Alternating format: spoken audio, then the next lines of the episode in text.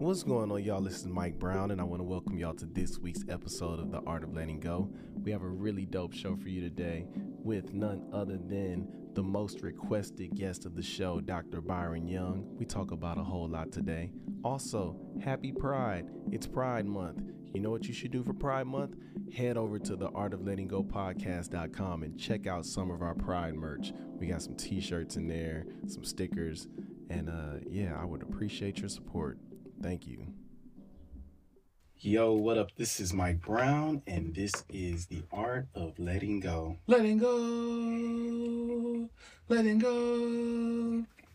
That's the theme song. You, you were a little off key, but it's okay. Ooh, ooh. Come on, people showing they get hurtful. Quick. Come out the gate with hurt. Ooh, that's how black people do. That's funny. Lord Jesus. um, man, a year ago, we recorded an episode uh, at Spotify Studios, and now we are back in the studio again. Uh, this time doing some independent shit. I was independent as well, but uh, we- Pirate- we, we, pirate were, we were invited there, but this time we booking our own shit. But um, you we are ain't paying for it. You, right. you but it's it's already booked. Um, but you have been on the show about four or five times. Um, you never got a residual check. Look, You know what I'm saying? they Where the coming. checks at? Might They- come they in. coming.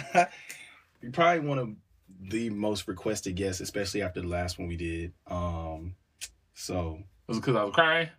maybe. Y'all just want to see my black pain? Is that what it is? is that what you want from me? It's cold out here. It's a cold world. I just be trying to make They, it, they man. want your blues and not your rhythm. Right, right. And I can groove, baby. I can groove.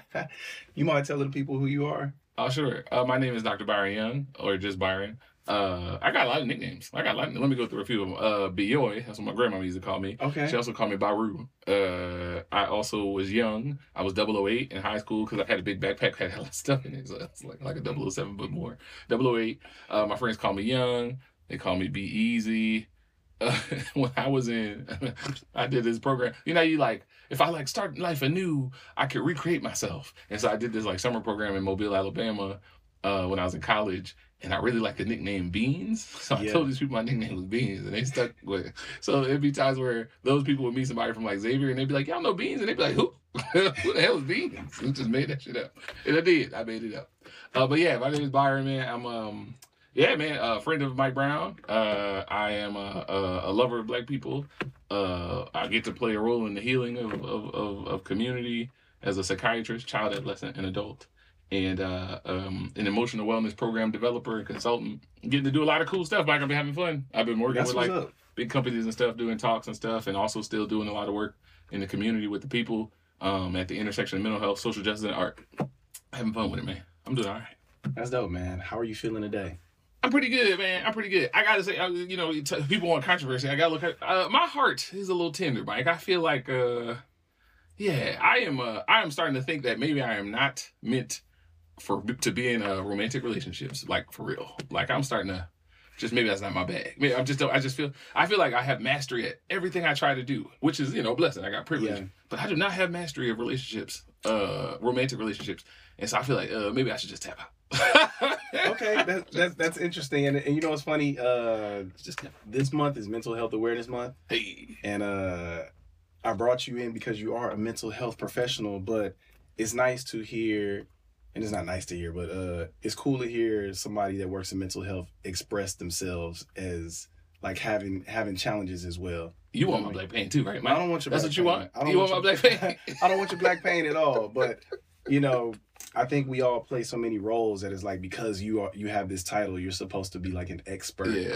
in life, you know. And um, yeah, but I'm I'm curious to know about the relationship thing. Um, I don't know. I just feel like uh, I don't know what I'm doing at any point. Uh, so so long I spent so much time like just running from relationships. Like you know, I love like I was in New York and dating all these really wonderful, brilliant, beautiful women. And I think I I think I have like an avoidant ta- attachment style. So when I get close, I'll be like, I don't know if this is what I want, and you know, might ultimately end up kind of running away. Um, and respectfully, I'm not like a, a mean about it or, or don't just ghost anybody, but yeah, it was just like I don't know if this is what I want and kind of move around. And over time, that accumulates. Like people get hurt, and so I hurt a lot of a lot of really dope women running from them in that regard. And I think I, it got better, right? I, I'm in therapy doing my work, and I was able to get in a really serious relationship and did really well. But ultimately, I I get I don't I don't really feel like my like my heart was still with her, is still with her in some ways. But I ran from the girl I was in a serious relationship with too. So after all this work, this therapy work, finally being able to get in a committed relationship, then you know I'm I'm like I'm like I'm better. And then Yeah. something happened that really pressed on some old stuff, like mm, the loss of my mom and stuff. And then you know I, I ended up running again, kinda. And so I'm like, man, I just maybe I just and, you know just being hurt. I just don't like hurting folks, and I feel like I'm not good at, at it. I don't feel like I ever, even when I I'm in it, I enjoy it and I love it and I love you know my partner and that kind of thing. Um, and even when I'm you know when, when I was in New York and kind of dating seriously, but not like it wasn't we we'd never I didn't have an official partner, but you know had women I dated very seriously. Much love and had a great time and, and learned so much or whatever, but ultimately I, I just don't ever feel like I know what I'm doing and it Yeah. makes me uncomfortable. And so being in discomfort but also enjoying it is complicated.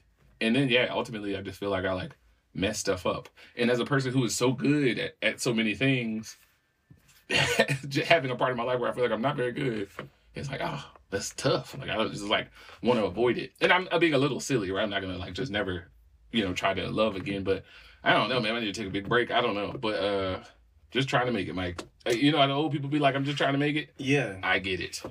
Um, I'm curious to know, just because I, I personally know you, um, do you ever take time to like not date? And and I ask that because like in my time of knowing you, it it's it seemed like Hold up, especially- Mike. Don't be telling my Well, business. no, I ain't gonna tell you. your business. I ain't gonna tell all your Don't be telling my business, Mike. but in, in in your day, in your day, you uh you, you were you were a serial dater. Like you, I, I think I seen you on like two dates in one day.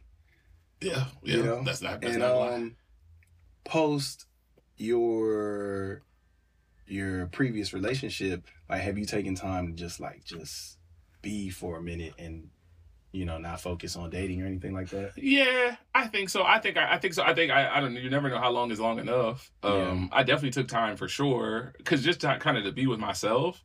And I like being single. Let me say that. Like even when I got in a relationship, I didn't feel like I had an orientation ever towards relationships. I just had an orientation towards that person. Yeah, Does that make sense? And I'm hopeful that that will happen again. Right? I'll get an orientation towards that person again, or that person, or you know, not necessarily that person, but somebody that I'll have an orientation towards a person, not an orientation towards relationship. I don't think that's ever going to be me, Mister. Like I want to and need to be in a relationship, and so I enjoy being single. And so I think that makes the avoidant thing even more dangerous because I don't feel like a longing for it in the same way. So in the longing that I felt was a longing for her, not a longing for like, oh, I miss these parts of relationships, or whatever. Because again, it always kind of made me uncomfortable. So um, yeah, so I did take time just to be with myself, and then I got back out into the dating world a bit, and I feel like I, I don't know, I don't, I just feel like uh, I don't. I don't necessarily have the same enjoyment for dating that I had before. Like when I was in New York, I loved doing on dates because I'm an extrovert. I'm nosy, and yeah, I just really like it. But yeah, the dating scene here has been different, and I think a little bit of it was a little bit of elitism. Like in New York, I was dating all these like girls from like Harvard, and like you know they were all lawyers and doctors and all that stuff. And in LA, it's not necessarily the same uh, group, uh, uh, kind of group of women, right? And, Yeah. and I don't want to ever be demeaning to someone like if you're not a doctor or a lawyer, like I, that's not good enough for me. That's definitely not the thing. I just think I got used to a particular type of woman and like in a type particular type of discussion and that kind of thing. And maybe if it, if it didn't hit in that way, I wasn't having as much fun as I would have or remember having. And there definitely been some wonderful women I've been on dates with here too. Um, I just don't know. I don't know what I want. Maybe I think I need more of a break. I think maybe I got in it thinking I was ready, and maybe I'm not. But I don't feel like I don't know. And, and, I, and if I'm being honest, you know, I still a big part of my heart still with the young lady I left. So, hmm um, And Yeah. even even with her, like, do you feel like do you feel like you've taken like a real break from her? Because I it it seemed like ooh, you getting in my business, I know, I know, I know, I know, I know, but you nosy too. You nosy yeah, too. know, I know, I know, I know. Go ahead, go ahead. but you uh it seems like you were very quick to want to transition to friendship and uh like do you feel like you gave that time to just breathe and like you know I, so I, again, I don't know how much is too uh, much enough time. I so yeah. So initially, I think so, just out of necessity, because Yeah. you know there was that. Um, and then after that, yeah, I, I think I I, I I don't know. I don't know the answer. I don't know if that's what's the right answer. I, I think so, but maybe not. I don't know. Yeah, and, and definitely I feel like because I was hurtful to this person I care about, I want to like make that right and still have feelings for her, you know, if I'm being honest. So it's complicated. It's a very complicated situation. But I tell you what's not complicated, the notion of like a continu- continuous history of feeling like I'm like just messing shit up. Yeah. Like, right? And I, there's some women, and I won't say no names, but there's some women, some women you know, like from my past who don't even talk to me no more. And I'm Yeah. like, what? Me? I'm the nicest guy I know. Now, you know, I'm Yeah. just a little silly, but like, damn, like, I don't think I ever thought of myself as a guy who's out here just, you know, can I curse? Yeah. Um, like I feel like like the, I'm being treated a little bit like I'm a fuckboy, and I had to like look at my shit. Like maybe I I have been a little fuckboy light. Yeah. You know, not I wouldn't say full fuckboy, but fuckboy light. Uh, uh, boy fuck, adjacent. fuckboy Jason, fuckboy Yeah. uh, zero. Okay. Fuck yeah. boy with no sugar. Okay. Uh, you know what I'm saying? I, I, I, yeah, so it's two two women that I really care about who literally don't want to talk to me. And I like never thought that I would be that guy. I'm like, what? And and I think part of it is a hurt of like, oh, you know, the kind of you know, wasn't taking it as seriously with them, and then I all of a sudden now I'm in LA. I took it serious with somebody else. I think it was some of that, but also you know some maybe uh, mixed signals and shit. I don't know. I, I definitely played. You know, I'm not gonna be like I didn't play no role in it. Yeah. But yeah, I'm just like, damn, this is crazy. Like, I feel like I don't want to touch nothing because I'm breaking everything. So I'm just stop touching shit. You know, like get out the store. Nigga. Like, And- and- so maybe to your point, maybe, and and our homegirl Z was saying too, like maybe we just need to like not do, don't do nothing. yeah, and and I think you know, using your store analogy, maybe going in the store and just looking at shit and, and not just not just swinging your arms all around the store because as a friend, um, yeah, I, I I don't see how somebody cannot talk to you, but then at the same time, I don't fully know who you are as a partner. Facts. You know, Definitely different and, people. Um, yeah, and you know, it could it could be a lot of things because I I think of just where we come from and how men are with women. Um, maybe that has some subconscious influence on, you know, just just the game of it all. You know. For sure. Yeah, man, you know, I'm from Walkertown, man. This is the home of pimps and players. You know what I'm saying? And I'm definitely not no pimp or no player. I'm clearly a nerd. But some of that stuff definitely influenced me. I think the ideas, I mean, even that stuff about avoid, like, you know, talk, I've been reading the book Attached. Have you ever read that book? No, but I've heard of it. Yeah. So yeah, I definitely have at least historically. I've been in therapy doing good works. so I think I'm progressing. But historically, definitely had avoided attachment style,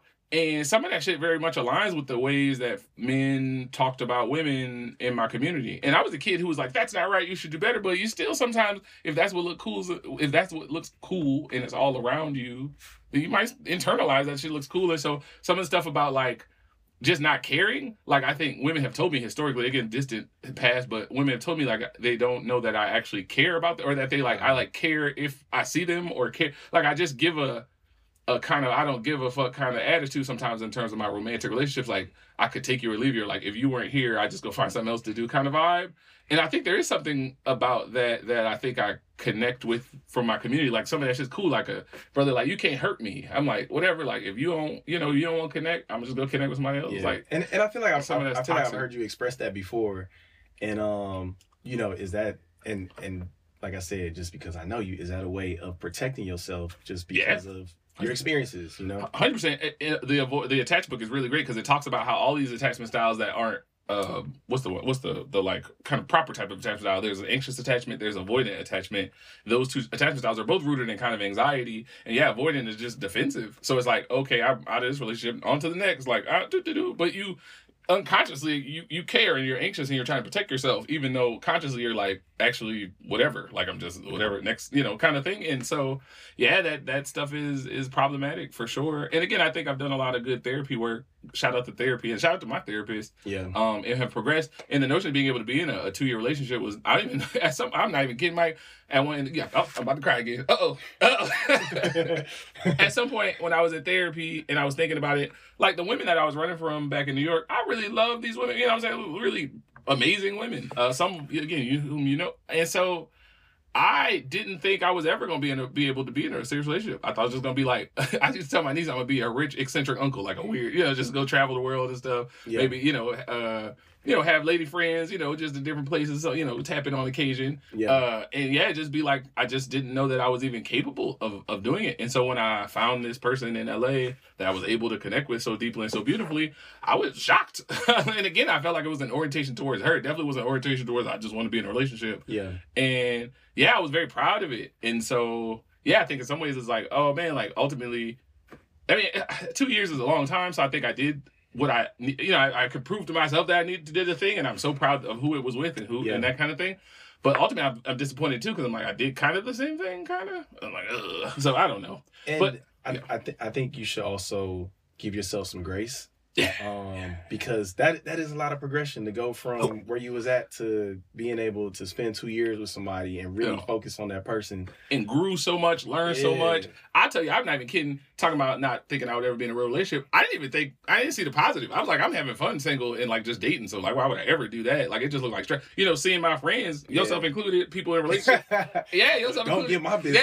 Yeah. See, sometimes your relationships look shitty, and I didn't want to be. You know what I'm saying? And, and it didn't always look shitty, right? But Yeah. like, I was like, is it worth looking shitty when it does look shitty? I don't know. And so I learned that. Wow, I get it. Like I get why people want to be in relationships. Now I still like singleness and fun now. I and, do have and, a lot and, of I- fun. and I think but- uh, I yeah, think your your past relationship was a a teacher for me of like it doesn't have to always be so like you know just something some conflict always going on. It doesn't have to always look crazy. Like it can be fun. It can be connected, and it can be challenges, and you can work through those. yeah. Um, I, I think like what I always said, if I had a relationship, it would be like a homie lover friend, and I really do feel like she became my best friend in many ways, and so I'm like very proud of that, and proud, yeah, proud of her growth too and her learning. And, yeah. yeah, it's dope. So, do you? Because I know you mentioned, uh, like, there are parts of you that still will want to reconnect. Um, even if that didn't happen, would you feel as though that you were successful in this relationship? The only way I, I've been thinking about this a lot. The only way I would feel successful is if I like if if I feel like I did right by her in terms of like nurturing the uh, like it, and it's not my place to have her forgive me right? She may never forgive me for breaking up with her or whatever. But like if i like did the best i could to let her know that that i wasn't trying to be hurtful and that was kind of some you know some stuff i was going through kind of like it, the the things that went through went on like you know touched on stuff with my mom and stuff and that Mhm. was a thing. And so if i could do that and be as like kind of um nurturing towards helping her heal too then i'd be like if i did all i could to do that then i think i would be okay Yeah. because I, st- I feel I guess some in some ways some guilt like this person that I love that I feel like I, I ran from it from wasn't even on some like her stuff really it was on some me stuff so yeah but it, uh, uh, let me say regardless of what happens even if she never forgives me or whatever I'm still you know Yeah. definitely I think I can, I have I'm pretty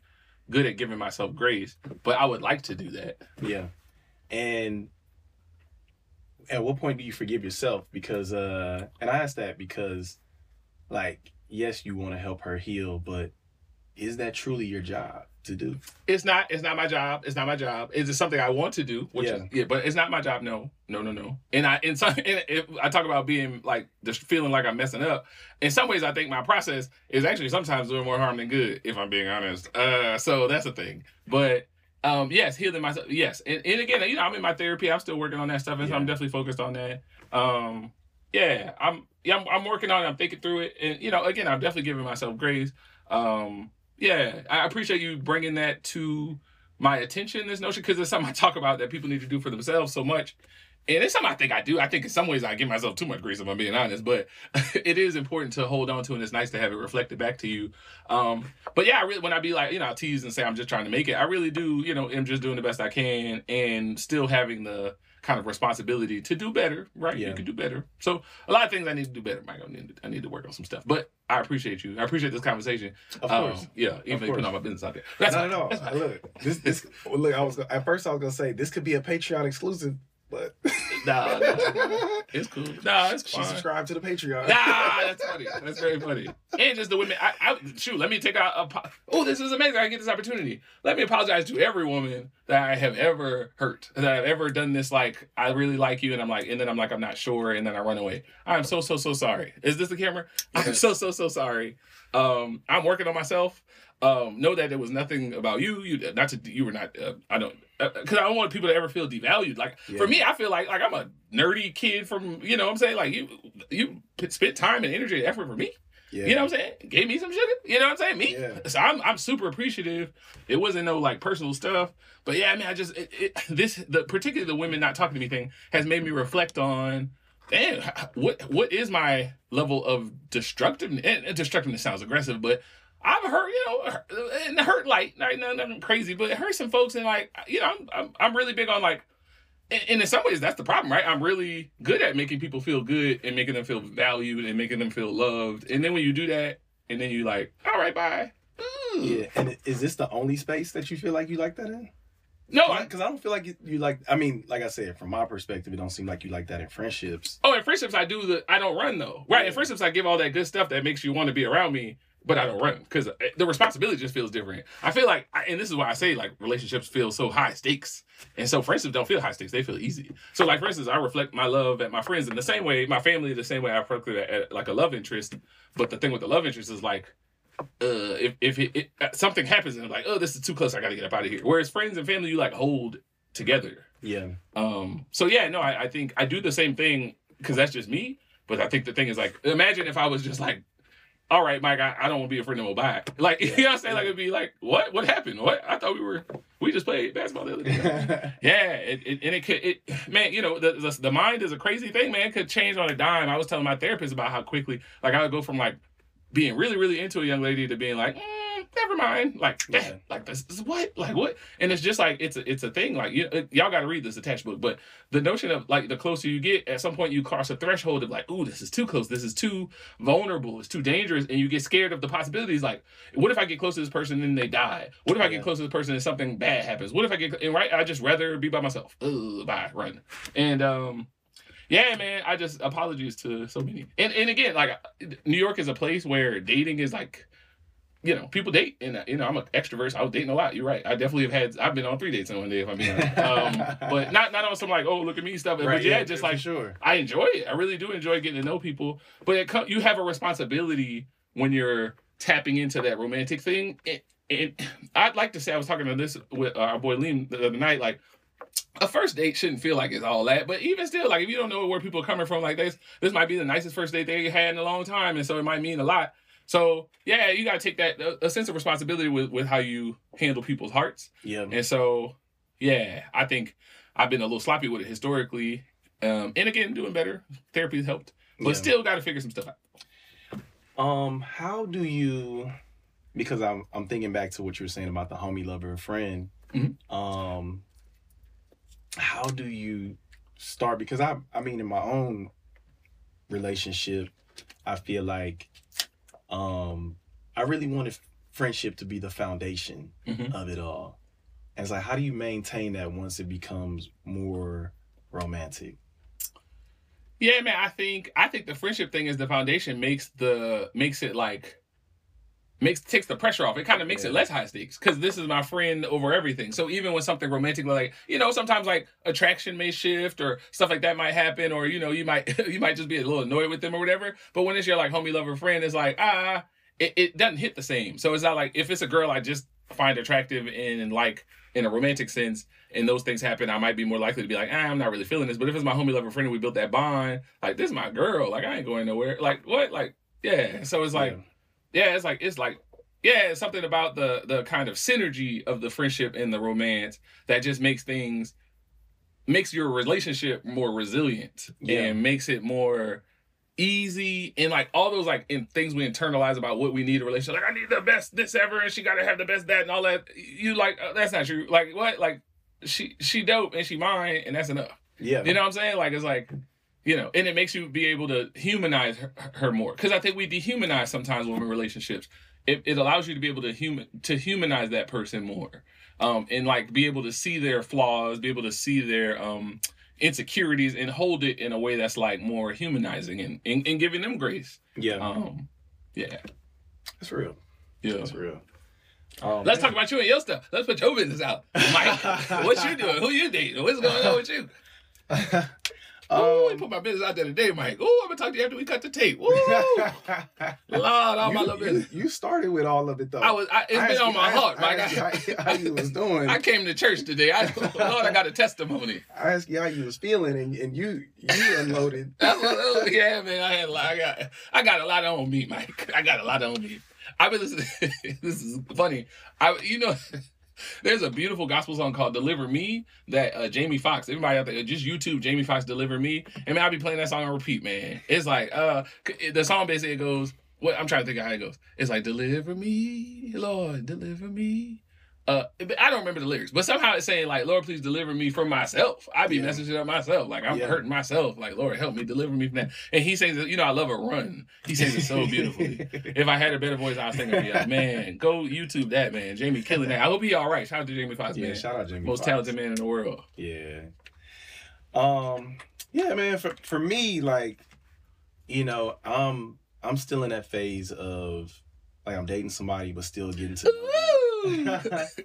and it's it. I feel like the getting to know is a continuous, and it should be, you know, because we always are evolving. Myself, you know, included, and uh, I really like the foundation. I don't think I've ever started a, a relationship with somebody being their friends. I think I just jump straight in on the romantic and then try to build a friendship and it's like oh i really don't have much in common with this person Mm. you know so it's cool to do it in a different way this time and i think i've mentioned this before but for me i've always even in, even in, like i think even in friendships i've always seen people's potential so i've always like been attracted to like who i see this person to become or, or and not really accepting like this is where you at today Mm, and do i accept this version of you mhm. so to be in a situation where it's like I really accept who he is today Mhm. and I know that there's more to come for him, I appreciate that.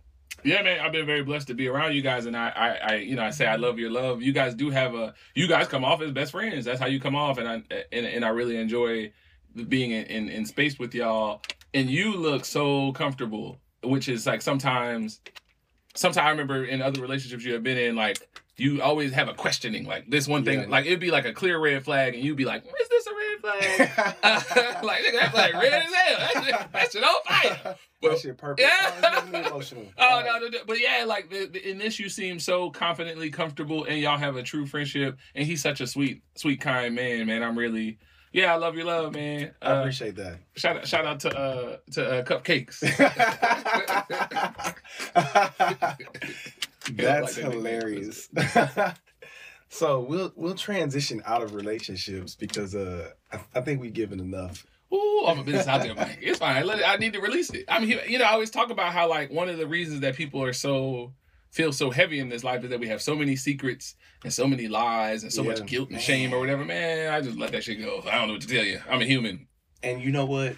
That is something that we talk about on a regular basis because in our journeys, we've had to feel shame, lie, or whatever to essentially protect ourselves. And this is one time in my life where I'm like, I don't want to feel that no more. And in practicing that, it's, you know, it's like yoga. You do something in one space, it shows up in all the others Yep. and practicing this in other spaces, it's making me more uncomfortable than it's making other people because now I can't lie to my friends. I Mm. can't I can't lie to my family. I can't sugarcoat shit for nobody. Like I have to be so I I feel like an old person right now. Yeah. I feel like my grandmother. I wisdom. just don't That's hold back. wisdom. Yeah. Yeah. And even like, you know, in dating, like being so honest about, you know, one thing that I had to be honest about was, hey, sometimes like I would get on an app just because I would just do it hmm and it's been so habit for me. Yep. Like, not even looking for nothing, just to get on it, and having to express that to somebody because like, hey, this this is something that's uncomfortable for me, and rather than have to fight through this discomfort on my own, I gotta share this with somebody, Yeah. and having the space to share that is like, oh wow, this is this is different. it releases some of that. People always talk about like, oh, when I was a child, things were simpler. But a lot of that stuff we internalize as adults is bullshit. Like, Oh, yeah. like kids just don't care. Like you shouldn't care. And I think as you get older, you learn that shit's not important. Like you see how old people don't give a damn about much because they recognize uh, it's not a big deal. Yeah. Nothing's a big deal. We make everything a big deal. And yeah, we just like sometimes create our own anxiety around it. Uh, we, we were teasing about this recently. We got a homeboy who we thought didn't show his legs enough. We were like, he hide his legs. I was like, put your legs out. And then he showed his legs. My boy got nice legs. Put your legs out. we, we thought he was hiding his legs. Like, don't be ashamed of your legs, brother. oh shit! and then, you know, you, you like, you come out of the dark and like, look, you got nice legs. Come on. Yeah, that's I'm not gonna say the names he That's so oh shit! But yeah, man. It's James Woods, aka Dat Yoga Dude, with Feel Free to Feel Free. It's just numbers. It's just an opinion. It's just a decision. It's just a reaction. Whatever your vision is, whatever you want for yourself, is the truth. See your vision becoming real. See your truth becoming real. See yourself becoming free. Don't get distracted. Stay focused, calm, and relaxed. Everything you was bold enough to ask for and calm enough to stay true through is here. You got it. You deserve it. It's yours. All you have to do is take a breath, enjoy what's yours, and feel free to feel free. Namaste. Peace. life for me in general feels like it's in a different space. Um, like since this year started, I felt like I've been in transition, and it's been a little uncomfortable. But at the same time, just knowing where I'm going, I've had to shed as much as possible to keep going. And um, the journey used to feel lonely because my life, my whole life has been like that. And to have somebody that's like, yeah, I'm there too. Yeah, where You know, like to not be on it alone, it, it feels nice. Man, I tell you, I know you when you quit your job. I was like, you sure, Mike? You sure? You sure you want to quit your job? You sure? I ask you, you sure every time I see you. You don't want to do a part time? You don't want to do a, a, a, little part time or something? So yeah, man, you you are definitely shedding and and leaning on faith, and yeah, Yeah. man, it's inspiring as hell. I I I don't know if it could be me, but I like I'm very like you seem like you know what you're doing, man, and you believe in yourself. And I remember it's funny when you first talking about quitting and all that stuff, and then all them crazy opportunities started rolling in, like the Spotify stuff and all that. I'm like, damn, all right, yeah, you spoken to existence. you know, Keep crazy? going. It's a year later, and I'm still, and I'm in a, I'm in that place again, but at a different level. And it's funny because like Saturday, either Friday or Saturday, I've never identified with feeling lost, Mm, and I said it out loud. I was like, damn, I feel lost right now. shit. And I asked myself, well, what the fuck does that mean to feel lost?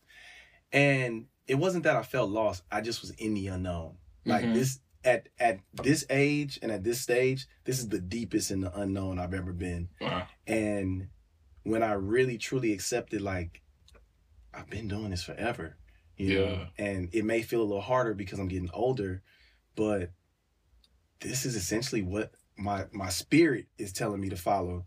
And um, man, when I accepted that shit, I'm telling you, within days, shit started turning around. Wow. Some opportunities started coming up, and it's like, damn, this shit happened. Like it, Yeah. it happens every time. Every time I jump, Yeah. I fly. You have faith. You know what I mean? Yeah, you lean on. and you know like i said i've, I've never doubted myself I've, I've definitely had fear in my journey but i've never doubted myself i've never felt like i couldn't do what i wanted to do and just like i said in this stage of okay i've been off a job for a year now life is telling me hey you need to you need to go on to do some bigger things you know like you every dream that you wanted you've been accomplishing now it's, it's time to dream bigger you know and not even dream bigger but live bigger you know I'm, I'm really starting to disconnect from the idea of chasing a dream or living a dream because i want to live my reality mm-hmm. i don't want to live no bullshit Mm-hmm. and i really do believe that my reality can be whatever the fuck i want it to be Yeah. and um yeah and i don't see i don't see too many people in my life doing it this way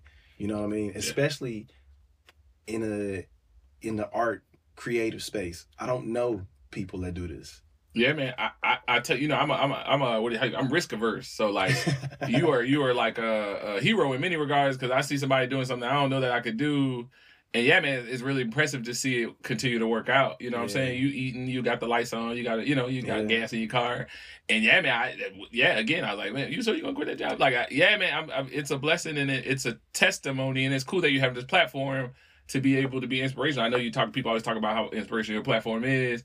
And yeah, man, it's a it's a blessing, man. And I think to your point, it's not conventional. yeah And I think so much of our of our existence in this society is bullshit. Is is we we have to do so much unlearning, and maybe that's some unlearning we could all benefit from. Is the notion of like, if you don't do it the normal way, then it, then it's, it's a bad idea. But like maybe the normal way is the bad idea because that's the one that's got everybody stressed out and in debt. And, Yeah. You know what I'm saying? Like I, you know, maybe we Yeah. un, maybe unconventional should be the new convention in terms of like Yeah, because this primary thing, I, most people I know ain't happy in their jobs, right? But they still Yeah. keep them because they just feel like that's what they got to do. Most people I know aren't really out here like living the kind of way they would like to be living, right? They like kind of a means to an end to just get by. A lot of folks, or folks do the other thing where they're like, "I'll be happy when." I'll be happy when I do this and when I accomplish this and when I get to that thing and then I'll be happy, right? And it, it just keeps on moving, man. That's just not how happiness works. So yeah, man, I'm proud of you, man, and I think I appreciate yeah, that. you're very inspirational, man. I keep going, keep going. I appreciate that. And you know, it's funny. I feel like I've always been one foot in, one foot out with everything I've been doing. Mhm. And this is probably the hardest that I've gone in my life. Like really giving a hundred percent to it. And not that I need validation from anybody, but it's dope to see my family tapped into what I'm doing. Cause a lot of times, you know, you could be doing shit and your family could be like, uh, I don't know what the fuck you're doing, but that's cool that you're doing it. And now I see like my family tuning in. You know, I Yeah. started a radio show. My dad listening every week. I did the thing with Glad. My aunt hit me like, man, like you you was asking these great questions, and I I, I never really listened to your stuff, but I'm seeing, and it's like, man, like, not that I need that, but it feels good to have it. yeah. And um, I was even thinking this morning, just in reference to family. I hear so many, I hear so much of people talk about how their families fucked them up and Mhm. shit. And I think in this next phase of everything I'm doing, I really want to give my family like the the highest of honors for really making me who I am. Yeah. You know what I'm saying? I and, I, and I think a lot of us should do it because it's like, yeah, uh, everybody family fuck them up to some degree mm-hmm. but they also put a lot of good shit in, in us as well. At least for me, you know, I'm I'm blessed to to say that I I do have that, and my family love me, they support me, and this has been my whole entire journey, you know, and um, I really feel that that's a space like as I'm as I'm maturing and getting older because I think for so long I've been chasing my dreams that Mhm. I probably wasn't putting enough time and effort into connecting with families I should not and that's not because I do connect to my family but really taking that time to really connect with them connecting with them more than mommy daddy Yeah. auntie like really connecting to that person Right. you know what I mean and um it feels good to be in that place right now Yeah, man. You are you are a true artist, right? You are a gifted artist. A, a, a what do they call it? A polymath. Uh, you Yeah. got a multi hyphenate, right? And so when you are nurtured, right? When you are well nurtured in your relationships, when you're well relationship, well nurtured in all your relationships, family, friends, loved ones, you will give a better. You'll be able to be your best artistic self, right? Your creation will be, your creativity will be, your confidence will be. And so I think the important part of connecting with family and healing some of them old wounds Yeah. is because that helps you be the best version of yourself. You can, because it takes a lot of mental energy to have all that pain weighing down on you, and it takes mental energy that you could be putting into like making amazing podcasts or Yeah. making amazing content or doing graphic design, right? Like I think. So I think it's so important to do that because it, it, it like it, it the healing is needed to get there, and I think it helps you tap into like your confidence. It helps you tap into Yeah. your esteem, and all those things just make you a better creative, make you a better artist, make you a better. And then you then you do what you do, which is then taking leveraging that gift and then helping other people heal. I absolutely love being in spaces where it's like my whole family, where it's like a party or something like that, because I see so many different versions of me. You know what I mean? Like Mm, Yeah. I, I see everybody with a big personality. It's like, oh, that's why I am how I am because everybody is like this, and I've just I've gained so many tools in my journey that I'm able to take all those tools and make a Mike Brown. But like, you know, it used to be this Andre 3000 line. I forgot what song it was, but he was talking about his parents and he was like, the best they could have done was the worst they could have done. But at the Mm. same time, like me looking at it, it's like they didn't have the tools that I have. So I have to give them grace. doing the best they could. Yeah. And even in giving my family grace has taught me how to give myself grace. Hundred percent, hundred percent, and I think it actually works the opposite. Mike, I was talking, I did a talk That's true. yesterday Yeah, for Afro you're absolutely right.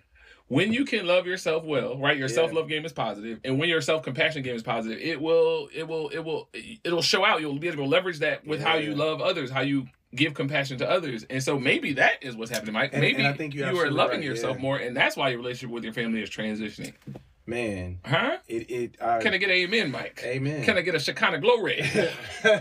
Shando. Can I get a shando? no, I think I think you're absolutely right. And you know, in loving myself, it has been making some of my uh some of my connections to people uh, maybe I don't know if I want to say challenging, but it's it's been making my love feel like I need to take a step back. Yeah. What what is what is love with uh, that's not transform transformative? Yeah. Actually, it's funny. Uh, I'm reading uh, what's her name, Octavia Butler book, Parable of the Sower, and one of the characters talks about her like reflections on God, Yeah. and she said God is change, change is God, Mm. and if you you know in the biblical tension, God is love, and so maybe love is change.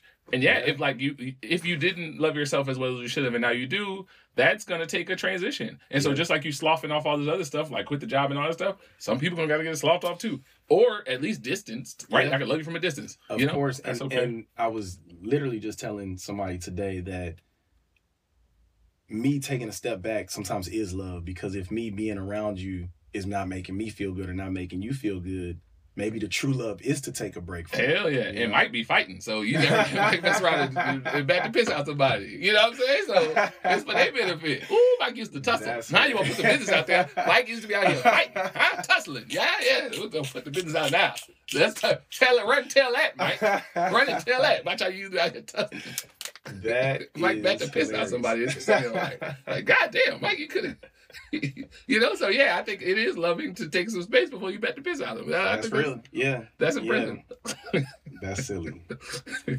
Man, um, I had some listener questions, and uh, one of them came from Brother Empath, and uh, he asked, Wise brother, wise brother doing amazing things down there, Yeah, down he there in the is. south, man. He Uh, amazing is. legislation. and also guest of the show. Yeah, on the show, and we had an amazing episode.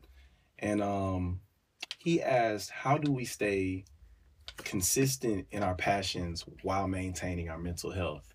I'll let you start it out. Cause how do we stay consistent in our like, how, passion? how you stay consistent in the things that you work on while mm. while maintaining your mental health?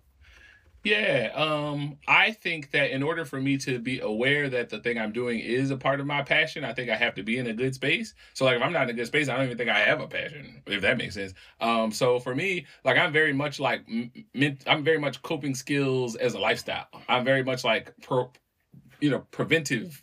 Like, I'm trying to do stuff every day to keep myself in a good space instead of working like, oh, now I'm in a bad space, let me work to get out of it.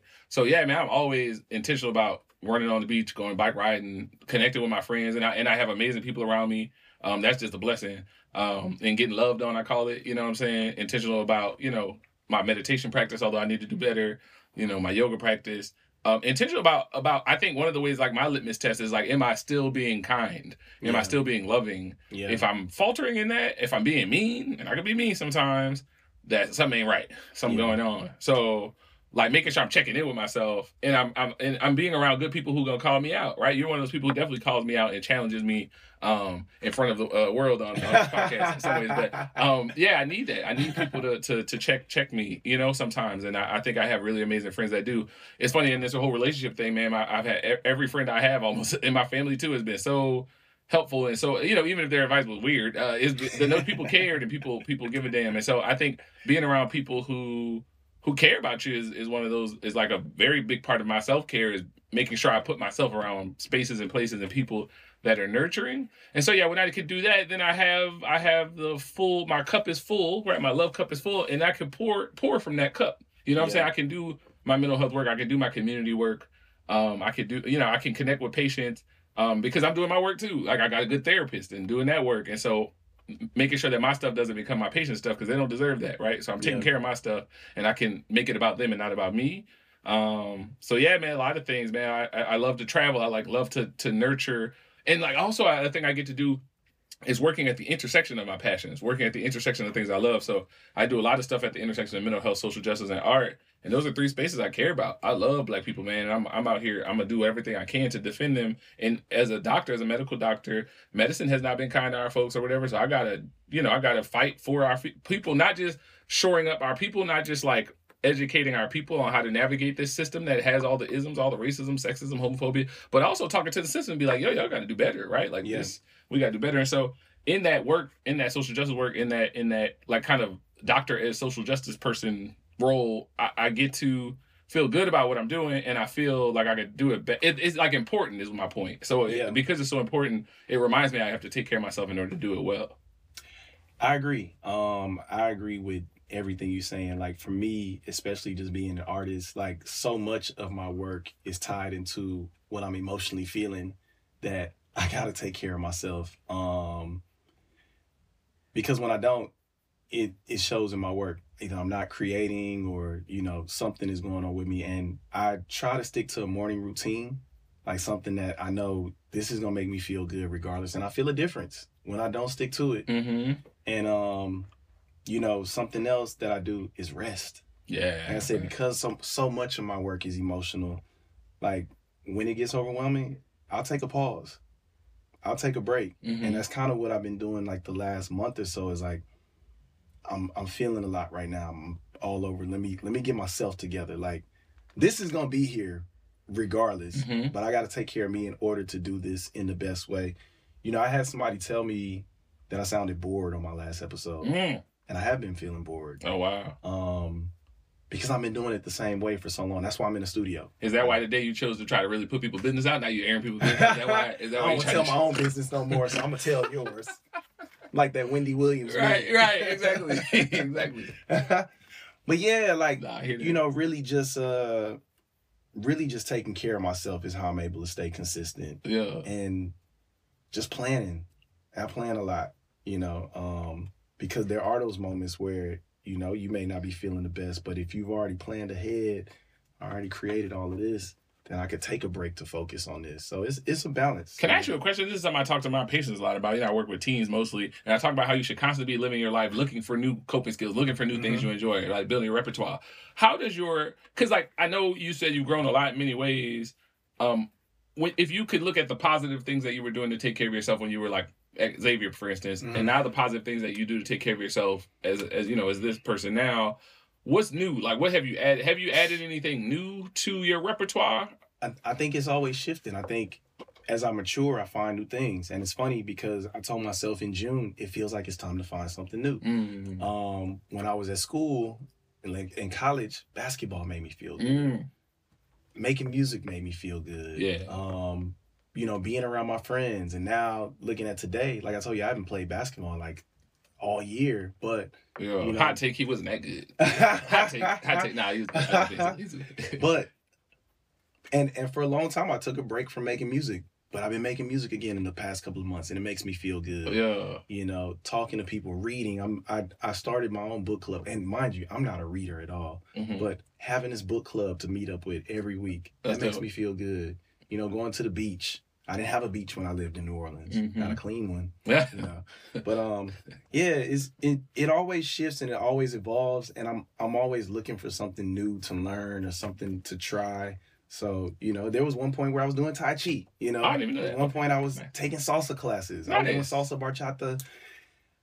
I'm just always looking to. It's, it's funny. I'm I'm always looking for the same feeling. Mike, it's bachata. Let me just shout out. You know, black people love to put that R in there. I thought, it, Barchata. I, I thought it was an R in It's, there. it's bachata, right? You know, black people, Latoya, Tanisha, you know, black people love to put that R. They don't got their R. It's bachata. Mike. It's fine. Continue. I'm so sorry. Bachata. Latoya. That's Black people hilarious. love that. Well, I tell you. but I, I wanna I wanna focus on like doing pottery. You know, when I was tie I dyeing the it. socks, that's something that- that, Yeah. that makes me feel good. They Like, too. creating in any and, and they'll also be available on the website. some Hey, tie-dye get your money. Get your money. Right. but you know, just finding different ways to find Uh. what makes me feel good. And I'm I don't feel like I'm I'm searching for a feeling. I know I know the outcome of it, Mhm. you know, but it's just like how do I create that same feeling in a different way? I think that's so rare, Mike. I think so many people just do the thing that the few things that they like, and that's it. And then they like tap out of it, but that's all they know, so they just keep doing it. And then Yeah. you just end up being the cat who just all I do for pleasure is go to the bar and you know maybe listen to music. Like uh, the notion that you have such a vast repertoire of things and the ability you talked about this a lot.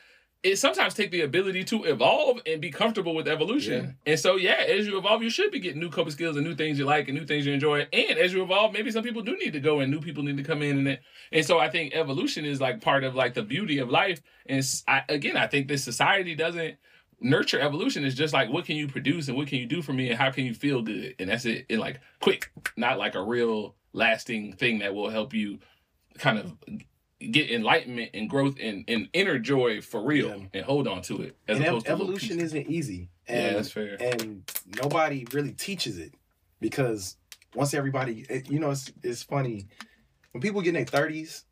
It's that's thirties is when you start to get settled in your ways. Either you getting settled or you you opening up your world or whatever. And I think for me, I don't want to I don't want to be one of those people that's just stuck at 36. You know what I mean? I don't want to get stuck in no age. I want to keep growing Right. as as I get older. And um yeah, I, I think I see so much of it that it does scare me. But going back to evolution, because nobody's ever taught me about it and I'm always doing it, it hurts. Like, like Mhm. talk about growing pains. yeah, I feel them. I feel them, and it's it's crazy because I always feel when it's coming. And this is like I said, this time in my life is the first time I'm embracing it. hmm Usually I'm I'm I'm holding on till I can't hold on no more, and then it just it's like it's done, nigga. You know, um, it's inevitable. Yeah. So this is the first time I'm I'm giving in to the inevitable, and it feels good. It feels good. Like I I feel mentally in a great space. Um, like I said, I don't know what the fuck is going on next, but at the same time, I know I'm taking a, I'm taking a break at 200 episodes. okay. I want to take some time to really focus on what what else feels good. You know, Yeah. I've, I've never, like I said, with this podcast, I've given it everything that I possibly could. It feels good Mhm. to like say at 200, I'm a pause. Yeah. I don't know if I gave everything I could to music, but I feel in a place of that yoga mat. I figured out what it was like to to give everything to something without being afraid of it and really doing it for yourself. Mhm. Let me try it in this space now. Let me Yeah. let me go back and revisit this space and see what it's like. yeah. Leverage what you learned and bring it to this new thing. Exactly. Leverage the kind of feel. Yeah. Yeah, that's powerful. Yeah, I think Yeah. that is good living. Can you, in every experience you have, absorb it, nur- let it nurture you, and then use it in the next experience? Can you do that? That's powerful. That's why I love art because I feel Yeah. like I get inspired, and then when I'm like in a conversation or like working with a patient or Yeah. talking to whatever, or just in my own thoughts, something about leveraging that art, that beauty, that like kind of creativity. It feels like it, it makes it makes my mind work in new ways that then I can leverage it and use it for something else, and then it just makes shit dope, and then you kind of continue to iterate up. You know what I'm saying? And so yeah, I totally feel you. Yeah. I totally feel you. Yeah, Thank man. you, uh, brother Empath, for that question. Cool, cool, cool, cool. At you, Um, at you. We also had a question from uh, Mr. Goodbody, Brandon. Um, where did the nickname come from? I'm not too sure, but uh, you remember Brandon, right? What's Brandon? Brilliantly Black. Oh yeah. Oh, Yeah. oh, oh yeah. Oh he for wa- sure. He wanted us to touch on I thought you were talking about other Brandon. music and mental health, and um, it was kind of it was kind of broad like that. But um, what it made me think about was uh, how how do you feel that music affects your mental health? Like Mm. the music that you consume, how does it uh affect you mentally? So this is something I talk about a lot with people. I feel right. So I'm always like anti-white supremacy. White supremacy, white male, cis, uh, cisgender, heteronormative supremacy is is is trash, right? And it is all these isms that we feel are like part of the reason why the world can be so so tough, and why I think the notion of if if we can do away with these supremacist notions, then we can get back to loving ourselves and, and humanizing each other. Yeah, And so I think like the respect of music as something powerful and more than just something you do for fun is very much outside that scope of white supremacy, right? Because the the colored folk, right? The Africans, the Indians, the South Americans, right? Those folks were the, the East Asian folk. Those folks use music in ways that was was more than just entertainment. Those folks use music for spiritual practice. Those folks, right in Africa, all over Africa, folks were using music for spiritual practice in very powerful ways. And I think there's something about white supremacy that's like, you know, that downs that. That's not important. That's just a side thing. You know, turn that noise off. And so I think reconnecting with music is reconnecting with the he- healing powers that our ancestors knew about, right? When we get, you know what I'm saying, you get getting in a place in the club, come on, you know what I'm saying, Right. the beat hit and then you, it's it's something it's something more than just uh entertainment, right? This is like spiritual for us. And I think it's spiritual for humans. I just think sometimes there are like ways of thinking that reduce it. yeah, But I, I think so. Is that powerful? Is that important? I remember going to um speaking of of, of, of white supremacy and, and battling against that. I remember going to Cuba with my boy Louis. Shout out Louis Fouché. Uh, check out his album. Uh, he's a jazz artist. Um, That's uh, what's up. And um and on the TV show was uh, uh late night with Colbert was Steve Yeah. Colbert. He's in the band. Um and so anyway, so we went to Cuba together. Last minute trip, had an amazing time. And when we were there, there were these people doing uh, Santeria practices. And so I'm thinking, you know, like where we come from, anything that's not Christian, that's like the devil. You know, like I don't, oh, I don't know. Voodoo and shit. Yeah, right. And- but you realize, wait a minute, this is this ain't Yeah. evil. These people are love. This is rooted in love. This is centered in love, and it's super African. And so much of that was about music and celebration and a spiritual tradition. And you're like, man, I gotta unlearn this shit. Like I gotta Yeah. unlearn all this stuff. That anything that's outside of this, very this Christian context, which was used very inappropriately to be very racist, right? If all, that's why I say all American systems have racism at the root of them. So they use even even something beautiful, a connection with God, to do that. This notion of like unlearning that allowed me to appreciate the beauty of these people, these beautiful black people and their practices, and seeing how important it is really does remind me of like, oh man, music really does have like a spiritual context that is above and beyond anything, any system. You know what I'm saying? So for me, music is super important, and I love it. And I, I, I love soul music. I love jazz. I love kind of um even like I, I, some stuff I listen to sometimes just exploring new practices, kind of the Muslim call to prayer music, like some of that um, kind of music sung in Arabic. That Yeah. stuff's beautiful, man. Like I'm like, like yeah, man. I think music can move you in ways that I, I that you you can't. It, it's the thing that takes you beyond just words and Yeah. and feed and push you into feeling. That's why I love neo soul because you got folks just yelling and "Ah!" you know all that, all that stuff. I love that stuff, man. So for me, man, music is everything. And I will say, for my patients, it's, it's probably the number one coping skill that people give me when I ask my patients about coping skills. I believe that. Music is like at the core of it, man. It, those even those kids that don't got nothing else. Man, Music, I just man. had somebody tell me, and shout out to Jay. Um, they told me that they found an album that I put out with James, Dat Yoga Dude, and uh, it was just him just doing a meditation over some beats. nice. And they told me that they listened to this project for about three months, and it helped them get out Wow. of depression. That's dope. Yeah. Where can folks find that? Um, it's on Spotify. It's on all streaming services. It would be your Uh, name and James. Dat Yoga Dude? It would probably be under Mike Brown. Mike Brown. Uh, Mike. Okay. Brown Care Less. Uh, it's also available at livetopshelf.bandcamp.com. Um, Okay. Yeah, I, I never heard it. And yeah, James. I'll share it with you, you. and James, my him. I'll share it with you. Um, we put out another project last year, and we both were like, eh, we just put it out. But it was called Phone Meditations, and it was a bunch of meditations that James recorded in his phone, and um, that's also available at justmikebrown.com. Wow. Um, but yeah, a bunch of meditations he recorded in his phone, and That's dope. I put music to him. That's and dope. it gave him Man. a totally different feeling. And I want to do more of that, and I want to put more of that into the world because, man, it's it's so much. Like I I try to listen to new music, and it's funny, like how the new shit is pushed on the kids, and a lot of that shit is dark. Even the shit that was pushed on to us, though. Like I go back and listen to like. I don't, you know, I don't want to say any any of these artists' names because they were young when they were creating this Mhm. stuff. But you go back and listen to it, it's like, fuck, this is what was being put into me. And you talk, and You know where I'm from, Mike. You know, the, we, I talk about this all the time. The New Orleans song, and when I was a little kid growing up in New Orleans, some of that bounce music was crazy. And one of the songs I never forget, it goes, "Give me some heroin, baby. That heroin got me going." It's something about that pot powder make me sneeze, or something Yeah. like I talk about why you would choose heroin over cocaine. I'm like, what are we doing? And Yeah. that was like a big song in New Orleans, man. Like, oh, this is this But- is whoa. But even even Real, even in the damn. treatment of, of like your partners and shit. Like why Yeah. why would why wouldn't you be who you are if you listening to corrupt like eat a bowl of shit, bitch, fuck a bitch, and it's Yeah, like man. God damn, like, Sugar free and all that, right? Yeah, Uh, and yeah. you know when you're young, it speaks to you. The music, like you said, the rhythm of it. It's it. You get caught up in the rhythm, and it's and it's getting you. But imagine that same rhythm with something that's telling you like love yourself, heal yourself, Yeah, take care of yourself, love you. You know, yeah, give yourself grace. yeah. I like that.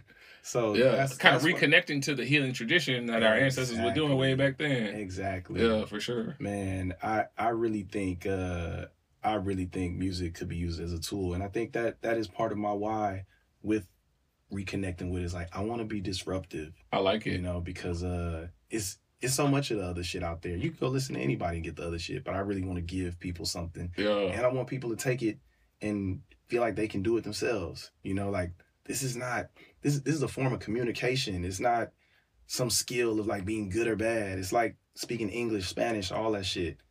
Like make it your own. yeah, man. I like that. I like that a lot. Yeah. So thank you, Brandon, for that question. Um Oh, we made an album together. We Check sure out Pure did. Magic. Yeah. Uh, Primo Miguel, uh, Dr. Young, Dr. Byron Young presents. available Pure on Magic. all streaming services. Spotify, I, I would love to do a second one. Let's do it. Um, You've been saying that. Yeah, what, I what, what I got to do, Mike? You know, Tell me what I t- gotta do. timing is timing is everything. That's You know, everything That's happens fair. in divine timing, and That's it's gonna happen. Um, because that that is a part of you know, like I said, with what I was doing with James, what I was doing with you. That's that's essentially what I want to do. Like I've played that I remember you told me you played it with kids, but playing it for 100%. myself Yeah. for kids and them telling me it's so relaxing, so peaceful, seeing it calm down the classroom. It's like, That's dope. Yeah, it's, it's good music. Yeah. yeah. I bet if it was Mr. Cupcake, you jump on his track real quick. But uh, my stuff, I gotta wait a year. I gotta wait a year. But Mr. Cupcake, a little boo boo. Oh yeah, he can get a track immediately. It's cool, baby. It's cool. Sometimes people be funny acting, and that's fine. You know what I'm That's saying? You're doing the best you can, Mike. Grace. Grace.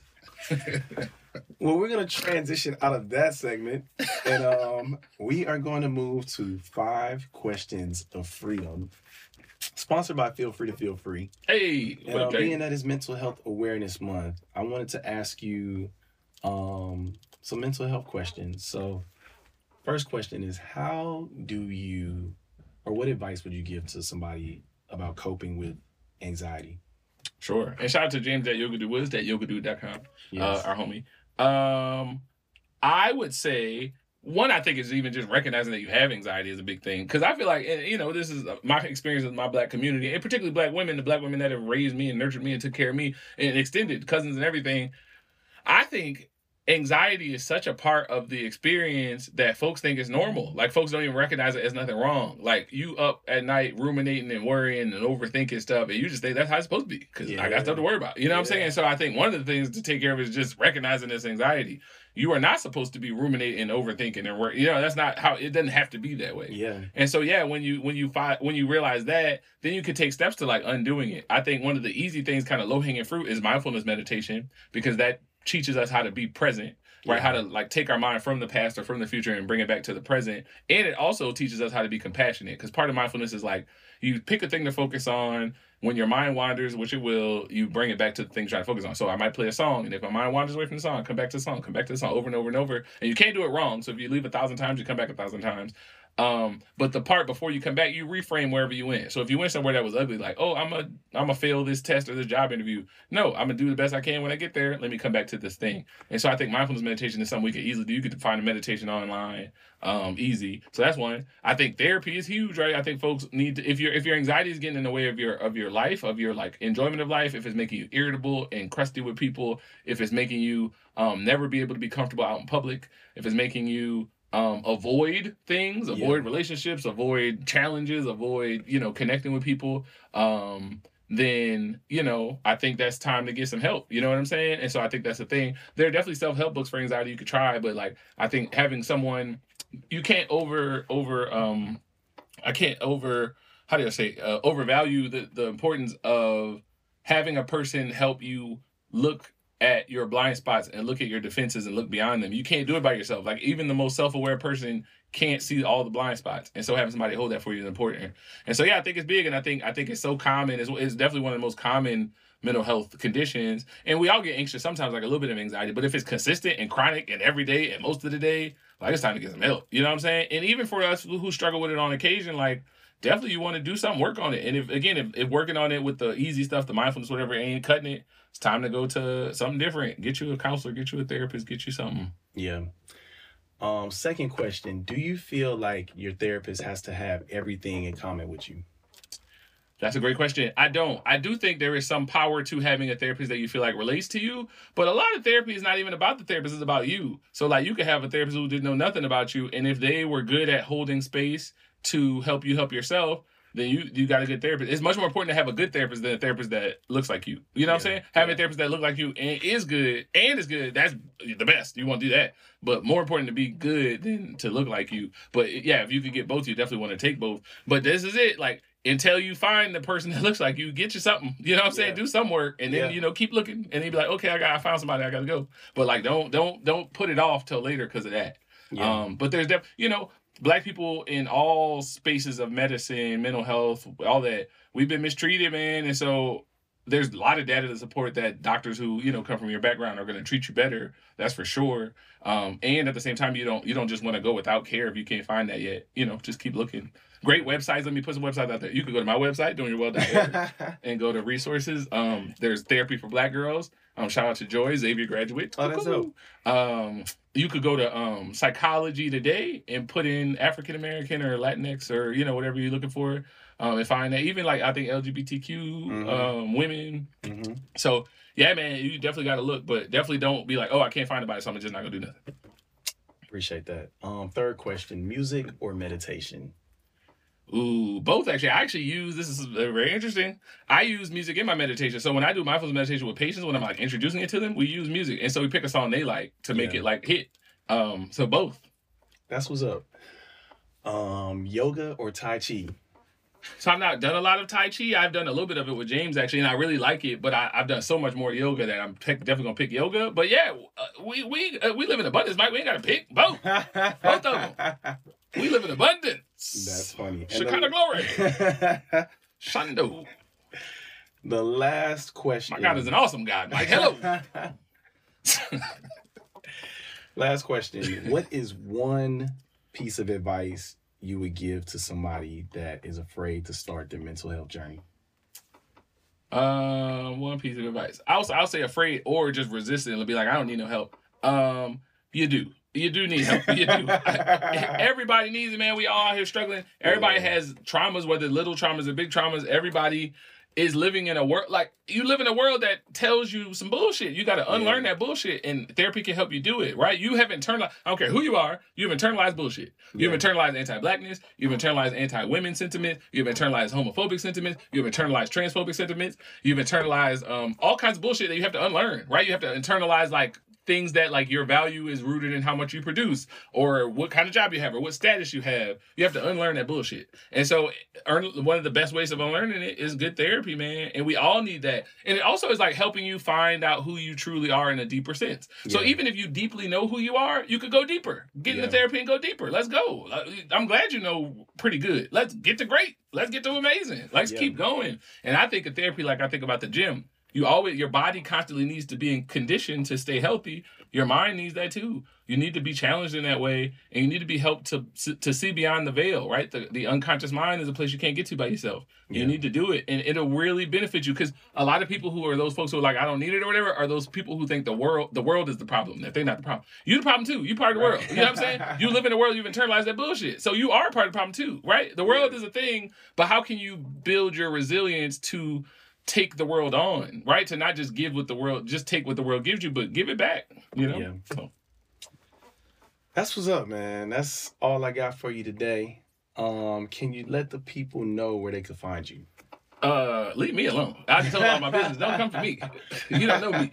Uh, no, I'm just being silly. Uh, you can check out my website, doingwell.org. Uh, that is a website dedicated to mental health and wellness resources. I have some videos in there, uh, which you and James are a part of. We've done some really cool projects around mental health and wellness, uh, particularly focused on Black and Latin folks, uh, Latinx folks, but uh, everybody could benefit from that. Checking that website out um, and talking about some of the work I do there.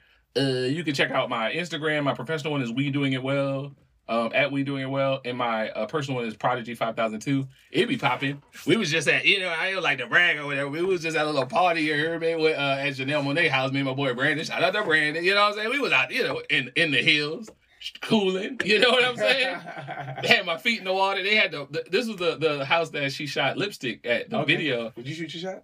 Oh, she wasn't there. She wasn't there. She wasn't there. I would have shot it. I would have shot it. She wasn't there. She wasn't there. She, uh, but her, you know, we saw like the room where she does some of her creative cool. stuff or whatever, and there was a lot of her people you've seen around her in her camp. Like people, remember she was like had that crew of people she was making music with Like and stuff. Jadenia and stuff? Yeah, he wasn't there, but the other brother, the brother with the lock, with the locks, and uh, the brother who the reason we were there is somebody's birthday party who she writes with. That's cool. Good, bro. It was amazing. I had a great time. Uh, oh, and they keep the pool hot like a hot tub. No invite y'all. Oh, I was a plus one. I'm just trying to make it. Okay. I was a plus one. You know what I'm saying? I woo. They had um uh what they had a waffle house type stuff like waffles and, and- oh it was so good. Anyway, why did I why did I start talking about this? Um, let's just ask you. I think I just asked you where can people find you. I don't know how I got here. I don't know how I just wanted to stunt. Apparently, What the hell? well, you know, again, I, the Lord ain't, ain't through with me. I got work to do, y'all. I'm out Oh, here. shit. Ooh, I, I got here. How did I start talking about that? What did that have to do with anything? What in the world, Lord Jesus, Lord? oh shit. Oh Sheila, boy. She got- What would Sheila do? man? She wouldn't do this. I gotta I gotta reconnect, Mike. I gotta That's reconnect. hilarious. You know what? I'm in here hungry. Mike didn't provide no food. He didn't Look, provide I- no snack. Got me drinking this water, this cheap water. I, he ain't got no snacks. My sugar low. That's what it is. My sugar low. I need some sugar. God, damn, couldn't get a croissant, a donut, or nothing. hilarious. You gotta do better, Mike. You gotta you gotta look at your heart. You understand what I'm saying? You gotta look at your heart. That's too funny. Oh man, Byron, I appreciate you coming on the show today. Love you, brother, man. Love Anytime. you too, man. Yes, and I appreciate y'all listening. This is Mike Brown, and this is the art of letting go. Letting go. Letting go. Peace. okay. Could have had a snack in there, Mike. Damn. No, I got you. I ain't got a, Let me see how to a say. Reese's Pieces. Oh, you got snacks. Hold on now. Oh, you got that. You could definitely I don't that. eat this. I don't eat that. Man. Uh, that was fun. Thanks. That was. I hope this shit saved. I'd be so hurt if it didn't.